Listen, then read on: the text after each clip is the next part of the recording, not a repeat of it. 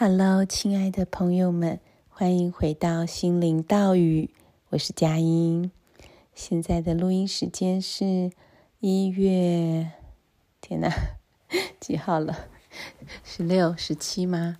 啊、总之就是我在美国的，啊、呃，我看一下，我应该可以看得到日历。对，十七号的晚上，星期二的晚上，啊、十一点多了。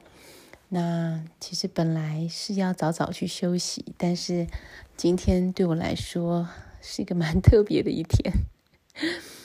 我觉得我那个白天有点太过太过亢奋，加上焦虑，就是情绪是非常的很大的波动，所以好像还没有安顿下来。因此，虽然身体是累的，可是精神却。啊、还没有 ready 去睡觉，那我就想说，赶快来录一集吧。嗯，大家可能听得出我的声音怪怪的，因为我有点感冒了。对，不过我自己觉得我已经挺厉害，因为其实过去这几个月呢，美国，嗯、这边，嗯、我不管，我不知道其他的，嗯、州或者是其他的城市怎么样，不过至少在。我所居住的这个附近呢，非常非常多各种不同的病毒在发生，有的是肠胃型的感冒或流感。啊，我身边有很多的朋友相继都嗯生病了，而且都这个病好像都不是两三天会好的，听起来都长达两三个礼拜。好，所以呢，我觉得我到这时候才生病，已经算是免疫力蛮好了。而且重点是我竟然还可以，嗯，继续做我平常就是在做的事情，好，没有病倒这样子，好，所以为了这个就是为自己拍拍手。那嗯，为什么说今天很特别呢？其实今天呢是我就是得到癌症以来，应该算是第一次正式的上班。啊，之前我在我儿子的学校华德福，偶尔会去当代课老师，或者在中文学校，嗯，每个礼拜一天去当，嗯，譬如说畅游老师或者是辅导主任，那些当然偶尔我都会有呃薪水或车马费，不过那就是一种打工的感觉。那今天是真正的上班呢，就是所谓的上班，就是。你会进到这个体制里面，然后会得到嗯人力资源部门的一些资源，譬如说他会帮你设 email 啊，学校的公务 email，然后会有很清楚的呃薪资等等等。好，这个就是我好久好久好久没有 这种体验了。对，那嗯。我今天想分享这个，其实是很想鼓励大家。有时候人生会怎么转弯，我们真的不知道。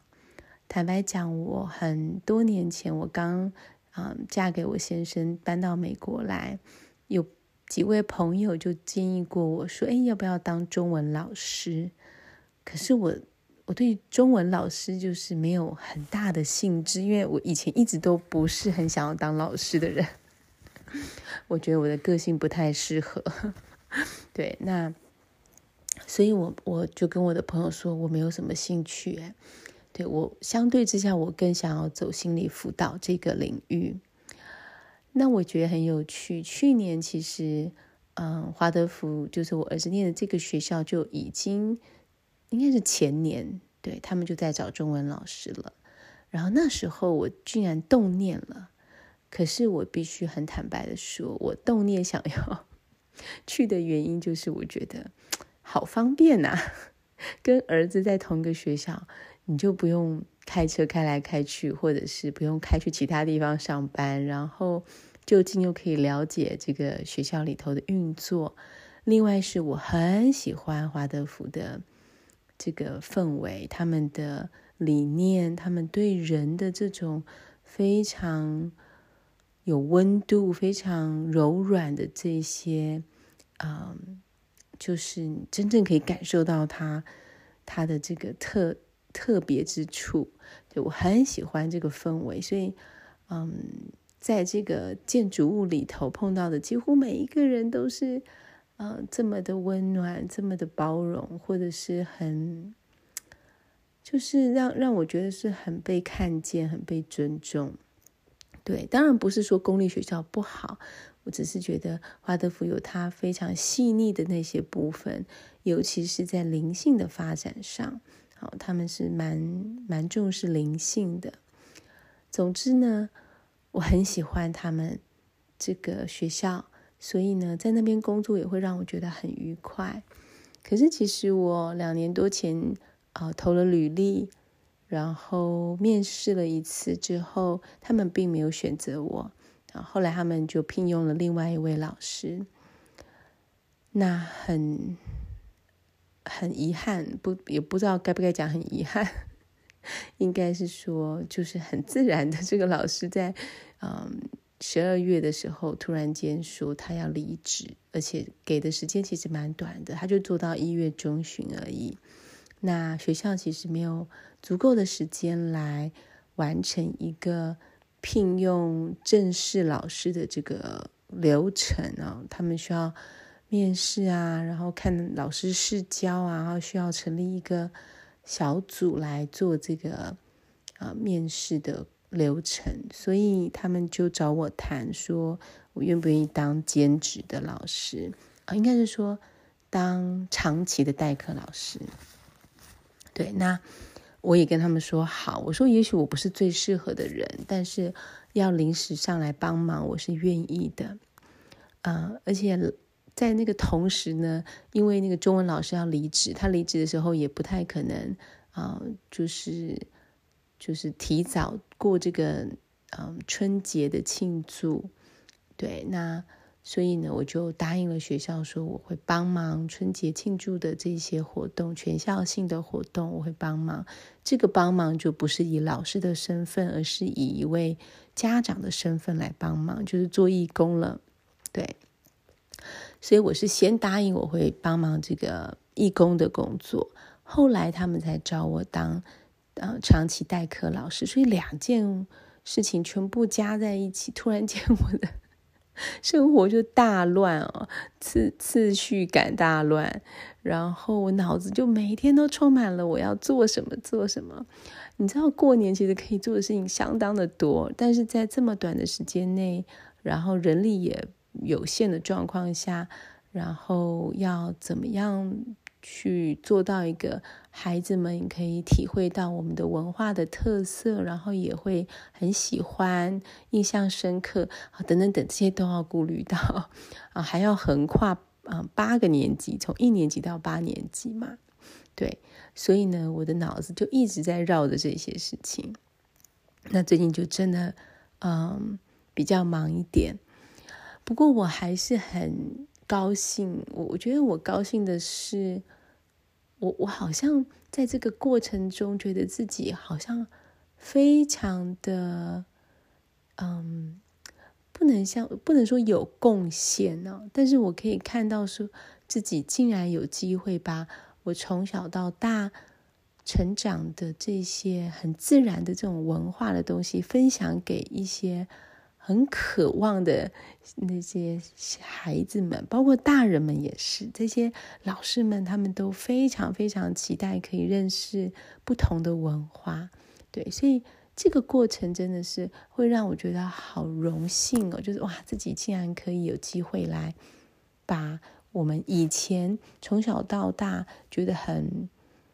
嗯，可能很自然不怎么样，可是到了国外以后，会觉得好怀念的这些点点滴滴的文化方面的事情，传传着传承或者是分享出去，这一点让我觉得很高兴。好，那坦白说，我以前在台湾，我一点也不会因为看到春联而觉得兴奋。看到春联就是春联，因为大你走到哪在过年，你都会看到春联。可是在这里不是，你就要特别去买，或者是特别去，嗯，请朋友写啊。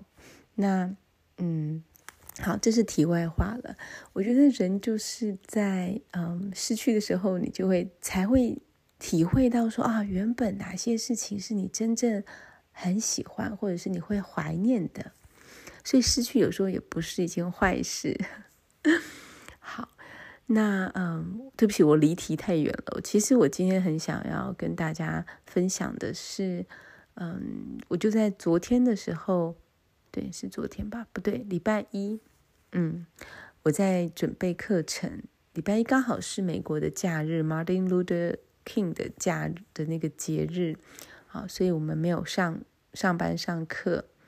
嗯，对不起，更正一下，没有上学。可是有些公司是有上班的。那我跟孩子就在家里头。那我。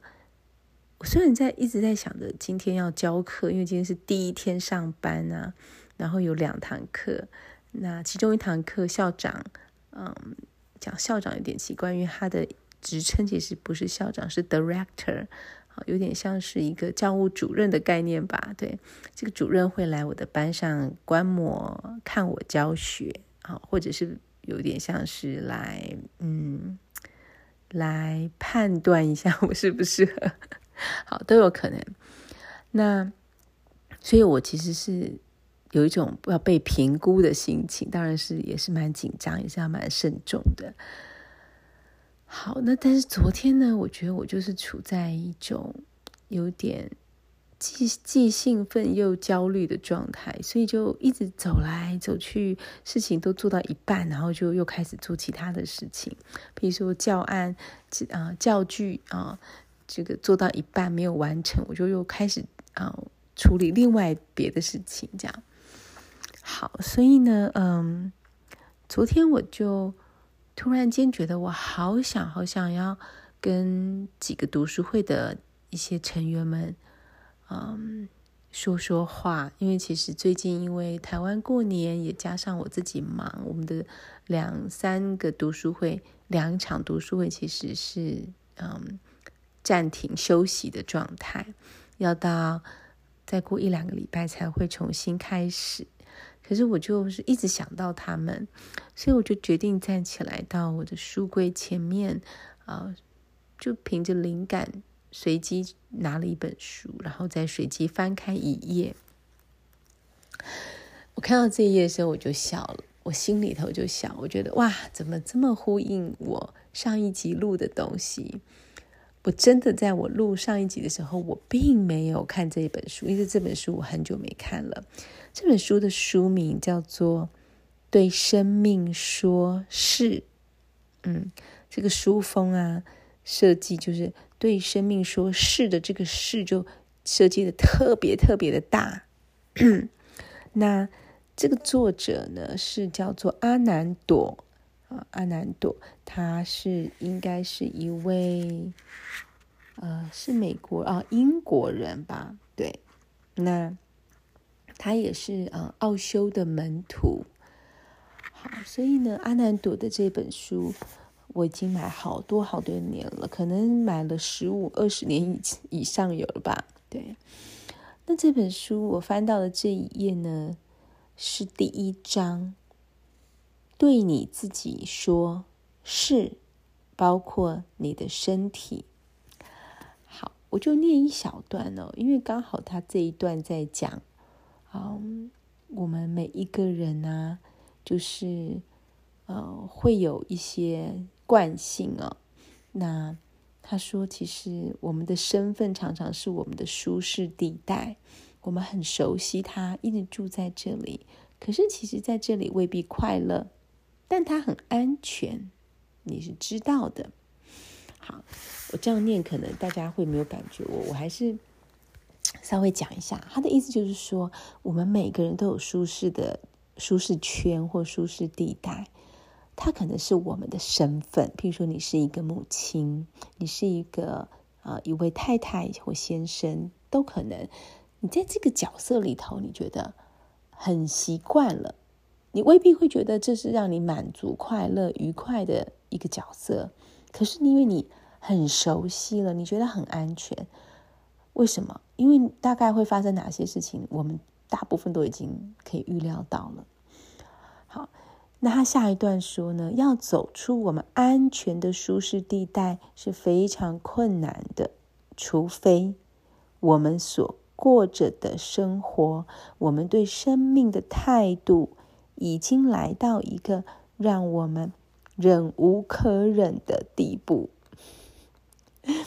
你会会心一笑吗？你觉得生活中有忍无可忍的状况了吗？好，所以呢，作者说，其实踏出我们的身份是一件令人提心吊胆的事，它可怕的程度大概跟步入未知的领域相似。OK，没错，所以呢，离开舒适圈就好像去到一个未知的未来一样，其实是让人会很害怕的。好但是呢，他就提到说，在我们的舒适地带呢，其实呢，我们对什么东西心里大部分都有数了，什么可以做，什么是极限，我们了如指掌。所以呢，我们就有很多合情合理的理由去解释为什么我们无法活出精彩，为什么我们没有办法啊、呃，如就是顺心如意，我们都可以有一些借口。下一段的重点来喽。假如我们放弃舒适地带，我们将失去一切保护装置。然而，在失去当中，奇迹将发生。我觉得他这里用的真的很好，奇迹就是在你失去保护装置的时候会发生。他说有一种美。在你内在爆发，你得到前所未有的解脱，因为我们在失去保护装置的同时，我们也失去了局限。局限是什么呢？就是长久以来牵制我们停滞不前、阻碍我们圆满生命的锁链。好，我念到这边，我觉得就够了。这这一页的精华，大家还听听到了，就是离开舒适圈，去冒险，去让自己好像失去了掌控，但是在那个当下，所有的美好、所有的惊喜、所有的奇迹，就是会发生了。好，那为什么我说我我看到这个？内容说我很兴奋，不是说啊，因为跟我上一集很像，我就很兴奋，而是我觉得在这个时间点，在岁末年终，在我们要迎向新的开始，新的农历年开始的时候，我觉得这一段话特别特别让我很有感触。嗯，不晓得大家，尤其是我的听众里头，可能蛮多是啊癌症病人。也许你们现现在已经恢复得非常好，然后过着一般的日子。也许你们是第三期、第四期的病人。也许你现在有些人还在做治疗，身体有很多的痛，甚至有些人非常的无望、绝望，觉得大概自己的日子已经不多了。这个时候要过年了，你的心情是什么？你有期待吗？你有盼望吗？你还有想做的事情吗？你还有梦想吗？你还觉得你有资格去做梦吗？你还觉得你会有时间去完成你想做的事情吗？我有好多好多的问题浮现，我没有答案，因为我相信每个人不同。可是呢，我就是想讲给你听，不管你是在哪一种状态，我都想要说，奇迹永远都是有可能发生的，而且你并不是例外，你就是那个有可能创造生命奇迹的人。重点是你愿不愿意相信，你愿不愿意改变旧有的思维，你愿不愿意踏出去那一步？踏出那个舒适圈，进到未知的领域，去体验，去好奇，去观察，去觉知。你愿意吗？你愿意做一个不一样的啊、嗯、自己吗？也许平常每天你你的生活很固定，现在你愿意改变吗？不用等过年，就是现在，就是听完这个 podcast，或者就是现在这一刻。如果你能够做一个改变，而这个改变会让你开心，那会是什么呢？很可能是你现在马上站起来走到厕所去，浴缸开始放热水，因为你好久好久没有好好的泡澡，享受那个身体在温水里头。这种感觉，你每次都觉得啊，没有时间泡澡。那现在呢？现在就去把浴缸洗一洗，开始泡澡吧。也或许你好久好久没有啊、一个人去看一场电影了。那是你年轻的时候会做的事情。那不如就今天去看吧。为什么要等呢？我想要说的就是。不管我们的身体状况是到什么样的程度，我们永远都是自己的主人。不要被你的身体局限。也许你会说：“我现在好虚弱，我哪里都去不了。”但我相信，如果你有办法聆听这个 podcast，你有基本的体力，你一定、一定、一定可以在现在，即便你必须躺在床上。你一定还是有可能做一件跟你平常习惯做的事情完全不同的事。譬如，当医护人员进来的时候，你给他一个灿烂的微笑，或者你讲一个笑话给他听，或者打电话给一个你原本觉得非常非常看不顺眼的人，去告诉他，其实他也有优点。而哪个优点是你很欣赏的？总是能够找到一件事情是我们平常不习惯做的，而你现在可以改变的，就是踏出我们的舒适圈。或许你会想：“哎呦，我我才不要讲出那么肉麻的话，讲完以后多尴尬啊！”那就尴尬嘛，尴尬又不会死，尴尬个一两分钟，然后呢？就看看尴尬会带来什么，也许根本不会尴尬，只是我们以为会尴尬，不是吗？好，讲到这里，我就忍不住要带回我今天的，我还没有讲完我的今天呢。我昨天焦虑了半天，今天也非常的紧张，想着我下午的那堂课，校长呃，就是那个教务主任要来看我代课这件事情。结果上天就给了我一个很好的启示，就是我今天根本就没有带到那一堂课，因为我的儿子安安竟然在中午的时候，他们有一堂课是叫做 movement，用中文讲可能叫做体育课吧，可是事实上他们呃并不是体育课，不是打球啊那些，anyway，它就是一一堂就是可以外出在户外活动的课。那老师们，那个那个老师就准备了很多那个滑雪板，让大家，因为刚好这几天、呃，我们这边下雪，然后孩子们每次看到雪，当然就非常的兴奋啊，对，所以就让孩子们去滑雪。那我在，我是在我的办公桌上备课，突然间我就被，呃，行政人员就是。就是他，就上楼来找我，跟我说：“你儿子的眼睛受伤了。他滑雪的，就是玩那个雪滑雪板的时候，眼睛受伤。他请我下楼。我一听，我心里头就凉了半截。因为如果是小事，他不用来找我，因为有护士会处理。他们会要来找家长，应该是有一点严重了。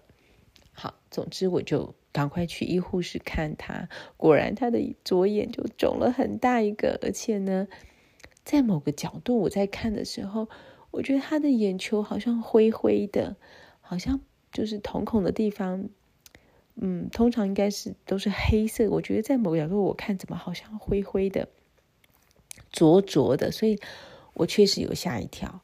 啊，后来我就赶快，我就问护士说：“你觉得这个状况是不是应该要去看医生？”他说：“是，他觉得他要是他他会，因为那是真的撞到眼球，看起来他的那个眼皮已经破皮了，有一点血丝这样子，然后又肿得蛮蛮蛮大的。”好，总之呢，我后来整个下午我们就是都在等着看医生。